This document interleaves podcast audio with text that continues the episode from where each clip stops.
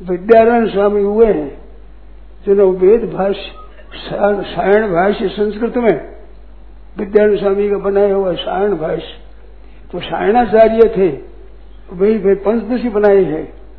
तो ऐसे ग्रंथ रचने वाले बड़े नामी विद्वान थे तो उनने ये जो बुक राजा थे, उनके वे अमात्य थे, दक्षिण में रहते थे।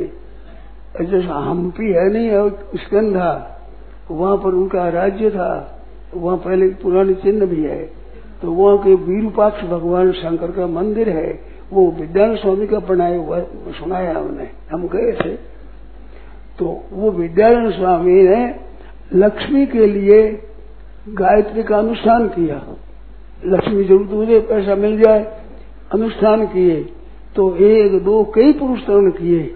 संख्या भी याद नहीं मिली। कई पुरुष तरण किए, पुरुष तरण करने पर लक्ष्मी नहीं मिलेगी धन नहीं आया तो उन्होंने उगता कर छोड़ दिया, फिर संन्यास ले लिया।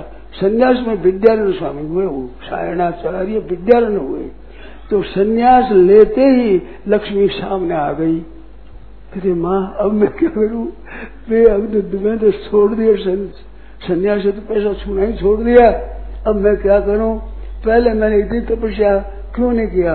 तो गायत्री ने बताया कि ये देख चित्ता की जलती जलती आग तेने किया जिनसे इतनी ब्रह्म हत्या थी, इतने इतने पाप थे पाप सब दूर हो गए। जो जो नव स्नान किया गायत्री का त्यों त्यों पाप दूर हो गए। पर जो रहे हुए पाप, वो गायत्री से दूर नहीं है, वो तो त्याग से दूर हो गए। सब त्याग करके भजन में लग गए। इस वजह से सब पाप दूर हो गए। पाप दूर हो गए तो मैं सामने आ गई।